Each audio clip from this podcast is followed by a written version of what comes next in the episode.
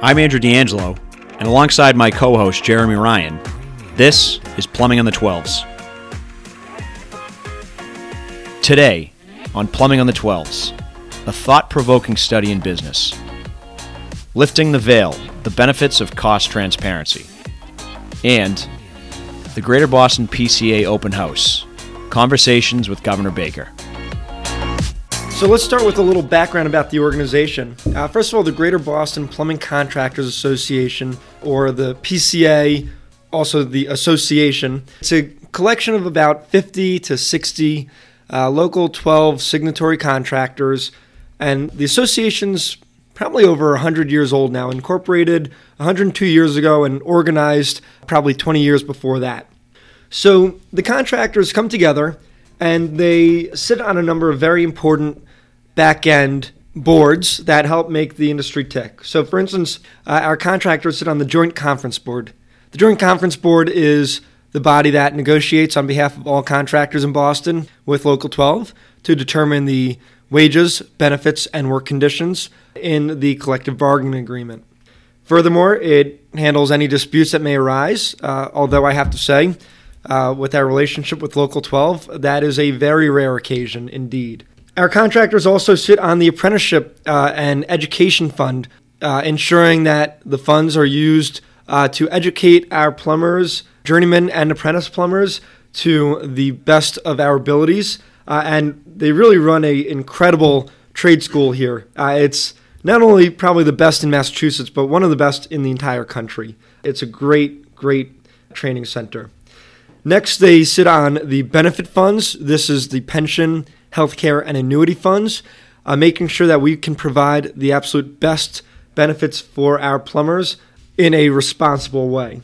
Furthermore, the PCA uh, provides a lot of education for our contractors. This could be continuing ed for their master's plumber's license, or it could be just basics to business education. It could be project management education, succession planning, future technology uses, etc. Whatever is pertinent to the industry at the time, uh, the PCA can provide uh, and does provide classes on those issues.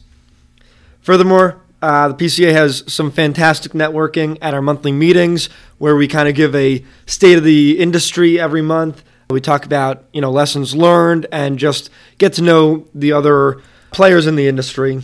Finally, the PCA runs a scholarship program for employees of plumbing contractors, uh, and last year we gave away over fifty thousand dollars to 22 candidates. And that really makes a big difference to the families of the employees of our contractors. The PCA is also engaged in advocating for legislative initiatives relating to fair labor practices, construction, plumbing, and general business. Recently, we've been looking at bills regarding wage theft, paid family and medical leave, as well as drain cleaning, wastewater treatment, and medical gas. The PCA also engages technical high schools, community groups, pre apprenticeship programs, and various other city agencies and commissions to make sure careers in plumbing reach a diverse group from all walks of life. So, now that you know a little about the Greater Boston PCA, uh, why are we doing this podcast, Plumbing on the 12s? We are hoping to throw out some intriguing uh, and progressive uh, business concepts based on studies and and really just put it to you. Do you think this is something that you can use to better your business? And maybe not, and maybe yes. Uh, and these are just the conversations that we're looking to have. Also, we're going to be having a, guest speaker on each one of our episodes who's from a different part of our industry, whether it's from the substance and recovery programs, or whether it's a vendor partner, or a tool partner, or a supply house. Uh, we're just going to interview a lot of people in the back end that that make our industry work, and we look forward to um, to doing those episodes.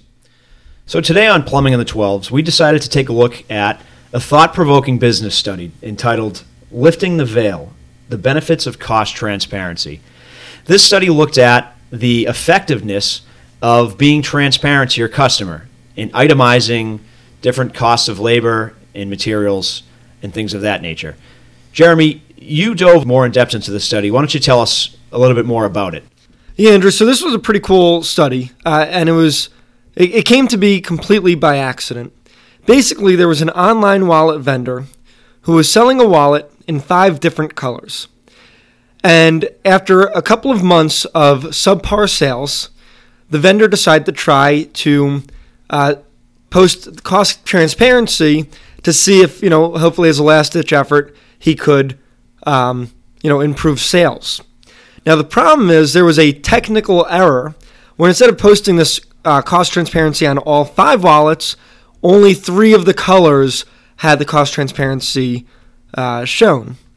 Now, after a few more months of sales, there was a divergence in how many uh, wallets were sold of each color, with the three that had the cost transparency posted selling way more than the wallets without the cost transparency posted. So Harvard University picked up on this and they thought it was uh, pretty interesting and they wanted to see if they could replicate the results. So they tried to replicate it with chicken noodle soup. So they went to two college dining halls and they sold uh, chicken noodle soup at one dining hall, just posting the cost, and chicken noodle soup at another college dining hall, posting the breakdown of you know how much was labor per cup of chicken noodle soup, how much was the chicken, how much were the noodles, how much was uh, the shipping and the spoons and the bowls, etc. And it turned out that the one with the cost transparency sold 21% more than the one without it. And it wasn't just on the wallets and it wasn't just on the chicken noodle soup. They then were able to replicate the same findings four more times. Okay? And so the question is so why does posting costs in a transparent way lead to increased sales? So to find that answer, they pointed to a couple of tangential studies. One study was done about fudge, you know, that uh, chocolatey, tasty sweet treat that I personally love. Uh, can't get enough of it, but apparently I would enjoy these fudges even more if I was told that they were made in a very expensive machine as opposed to an inexpensive machine. So that actually brings up a good point, Jeremy, and it, and it kind of reminds me of, of something I ran into the other day myself. Uh, and I'm sure a lot of people have had this same situation arise. It calls to mind the phrase brand loyalty. Folks are more likely to buy a food that is, is made by a national brand over a generic product. So I was at the supermarket the other day and I was looking to get my regular cereal choice, and I was faced with the choice of having either the national brand or the same exact type of cereal, uh, but made by the supermarket distributor. So I actually chose the national brand, and I think that that goes to people thinking that there is a higher quality with premium products. So even though the process for making the generic supermarket brands may have been identical to the process of making the national brands, I was still inclined to take the national brand because it is what I have been comfortable with, and that's what I hear about in commercials, on TV, on the radio, uh, and it gave me the illusion that that had a higher quality. You know, I'm really glad that you used the word brand because that uh, we're going to come back to that in a minute. That that also plays a role in the study about brand. But I'd be curious, you know, if uh, we can extrapolate this transparency to these big brands and these uh, you know off-market brands, if that off market brand was able to do a cost transparency thing and they you you were able to see that they were not lower cost because they were skimping on the quality of their materials or they were not skimping on the the cost of their labor and everything was identical and one was only charging you more for let's say profit would that have made a difference in your mind about which cereal to to purchase yeah so i think the idea of uh, cost transparency definitely can play a role in in brand versus off brand. Um, but I want to go back to what you said about just branding, Andrew, uh, because the other the other aspect of the study um, was they they they want to look at a tangential study about um, how much people divulge. It, it, goes back to like some psychological social uh, study that has deep roots and is widely accepted now, and basically they find that if you divulge a certain amount about yourself, it can make you more likable, more attractive, more trustworthy. If you don't divulge enough, you can be found as secretive or standoffish. And if you divulge too much, uh, we all know those kind of people. That that certainly doesn't lend itself to being very very attractive either. But there is that that that middle ground about divulging just enough to become attractive. And so, what these researchers are hypothesizing is that the reason that uh, transparency works is it's because you're divulging just enough, hopefully just enough. You know that that's up to how you execute it, but it then makes you your brand more attractive. And that's what actually makes the brand loyalty is by by being a little bit more transparent in your costs, you can become just a little more transparent and gain some of that brand loyalty. So that was kind of what these hy- researchers hypothesized about why uh, transparency comes into play. So Jeremy, how do you think this relates to the plumbing industry today? I think about it mostly with service. You know, I, am sure that it plays a role in construction. Uh, that's a lot of bids, and sometimes it's lowest bid, sometimes it's negotiated. So with service, you know, you're going to someone's house, and it's typically a demographic that is, you know, not an expert in the mechanical industry. And you go to try to sell them, let's say, a, a $2,000 water heater. And if you can break down that cost into, you know, what the materials actually cost and what you're paying your your person in wages and what the overhead costs and you know you talk about some of the training that we provide for our contractors and our employees um, i think they believe that you're not trying to take advantage of them. There's a trust that's built by being a little more transparent, and there's probably a, a certain amount of likelihood that is added to them being willing to uh, buy your product and, and just trusting you more, even in the future service. So that's kind of how I would run it back to the plumbing industry. I would totally agree, and I think most tradespeople are operating at a disadvantage when it comes to uh, service work or residential work uh, because quite often uh, the nature of the business is that you're dealing with a layperson. So an electrician is not going to hire an electrician to do electrical work on his or her own house. Likewise, a plumber won't hire another plumber to do plumbing work in their house. So the person that is hiring the plumber uh, knows nothing about plumbing. And the common misconception, unfortunately, is that tradespeople who come in will uh, overcharge and try to take advantage of folks. So I think in order you know to be more successful if you're deliberate with this is the reason it costs this much people one will start to trust you more but people two will also realize that oh okay they're not just charging me only for the labor and maybe some materials they're this this is how it, the breakdown comes and that makes total sense to me yeah you know someone's someone's back at the office estimating jobs someone's back at the office taking phone calls there's trucks that you have to outfit with all the tools. Uh, there's more that goes into it, and I don't think the layperson sees that. And this will help them understand. But I do want to add that there was a, a caveat to this study, uh, and I'm going to call it the oversharing part. You know, we talk about people that don't share enough, that are a little bit secretive and guarded. I kind of think that's where most of our contractors are at. They they view their pricing as as like a state secret. Then there's people that divulge just enough to benefit. And that's, I think, where we're trying to get with this the sweet spot of cost transparency. But then there's the people that over divulge. And what I mean by that is, unfortunately, profit is still a dirty word. And when they ran this study, they ran it seven times and they were able to replicate the same results six times.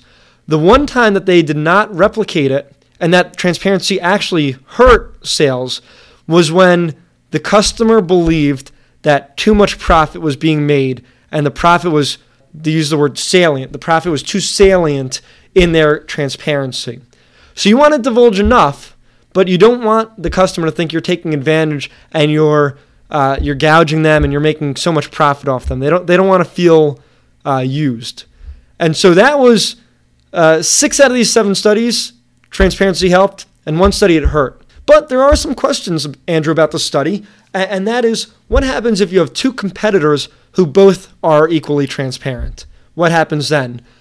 What does transparency do in different industries? Like, this didn't cover the plumbing industry, so we can only uh, extrapolate or guess as to what will happen here, but we don't know for sure. So those are those are some questions that are still up in the air. This is not like a, a done deal. It's not science. This is this is just a, a study and, and some hypothesis. Yeah, I'd, I'd also be interested uh, to hear any of our contractors uh, if they've decided to use this, if it worked, if it didn't work, if they've uh, just never tried it out and they've decided to maybe you know bring it into their business model. Uh, I'd like to hear some some feedback and, and, and see what the industry has to say about this study.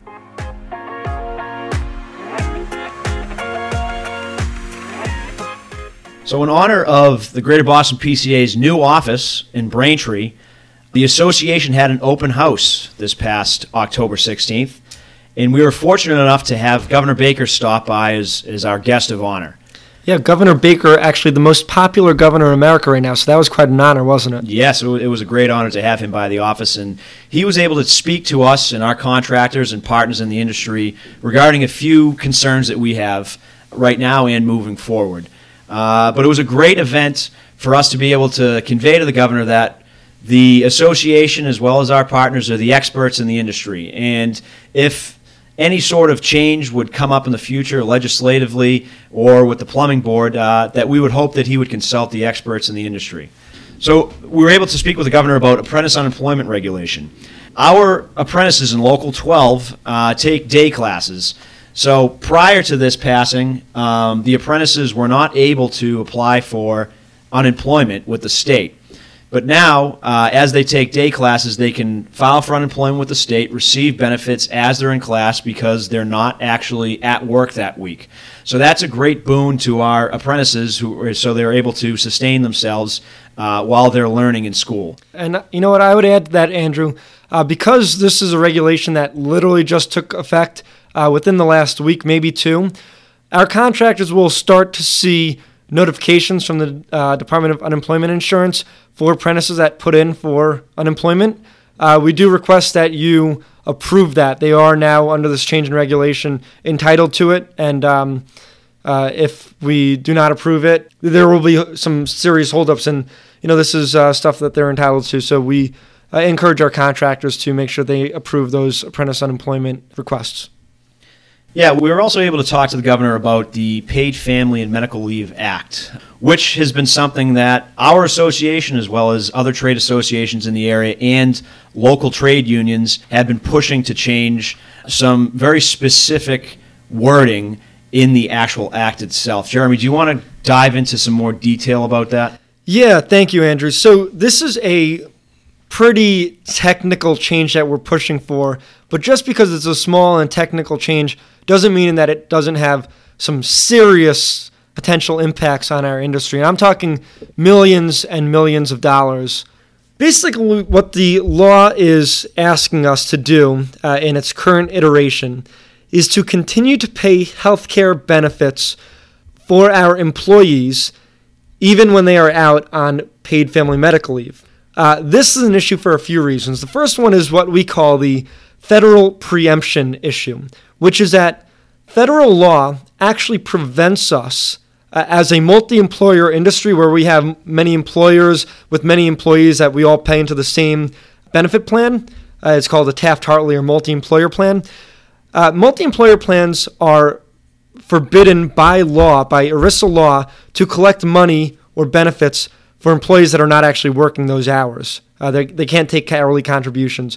And so Massachusetts is directly at odds with federal law, creating a huge issue for us. And so while we would like to comply with the law, uh, we are actually unable to. So we're looking for a technical change that allows us to play and provide the best benefits because that, frankly, that's what our contractors do. They provide the best benefits in town. That's that's what they pride themselves on is is being the best employers. So we're not we're not trying to fight that. We're we're just trying to get to be able to do it in a way that's compliant with all laws, right? The other issue is that we already provide these benefits for employees that are out on leave. It's built into the healthcare plan that we already have. And by making us continue to pay the costs when they're out, even though we're already providing the benefit, it basically makes our employers double pay for something that we're already providing.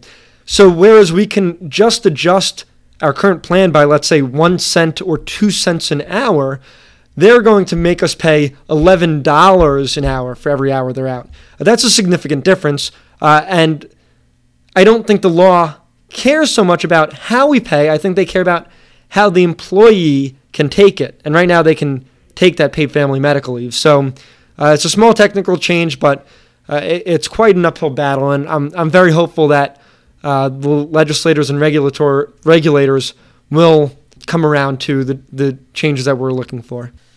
So another another thing to remember is that the partnership between the building trade unions and the contracting community is that we are the standard bearer for livable wages, being able to retire with dignity, and having safe work conditions on the job. So rather than punish our community for what we do, we're just hoping that we can continue to do the good work that we've been doing all along. Absolutely. You know, I, it's worth mentioning that the law as it is says that you only have to keep contributing to these benefits if you even provided them in the first place. So, what does that mean? That means that employers are going to be incentivized not to have benefits because then they don't have to continue to contribute. So, someone who provided no health care for their employees now has $0 an hour uh, when their people are out versus contractors who paid their or who provide great health care for their employees are uh, doubly punished again. And so it's really just a um, a, real challenge for the, the the good guys that are really trying to give their employees a, a good wage.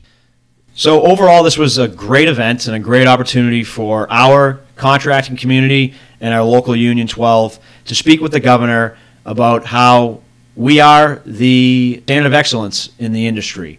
And the current Massachusetts plumbing industry and the current Uniform State Plumbing Code have provided excellent, clean drinking water in healthy sanitation conditions for a very long time. And we would hope that if anything were to change in this industry, that the plumbing industry, done by plumbers and plumbing contractors, would be the first people to be consulted.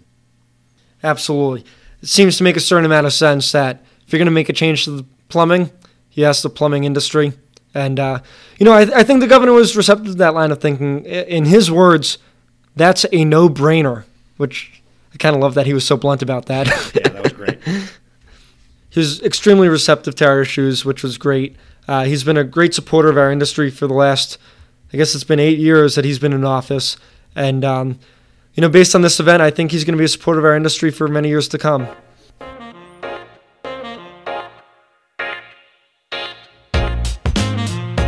That does it for the first episode of Plumbing on the 12s. Thanks for joining us this week. We would love to have your feedback, so shoot us an email at jeremy at greaterbostonpca.com or andrew at greaterbostonpca.com. Plumbing on the 12s is a co production of GBPCA Studios and the Greater Boston Plumbing Contracts Association, recorded at the Greater Boston PCA office in Braintree, Massachusetts. Produced and edited by Jeremy Ryan and me, Andrew D'Angelo.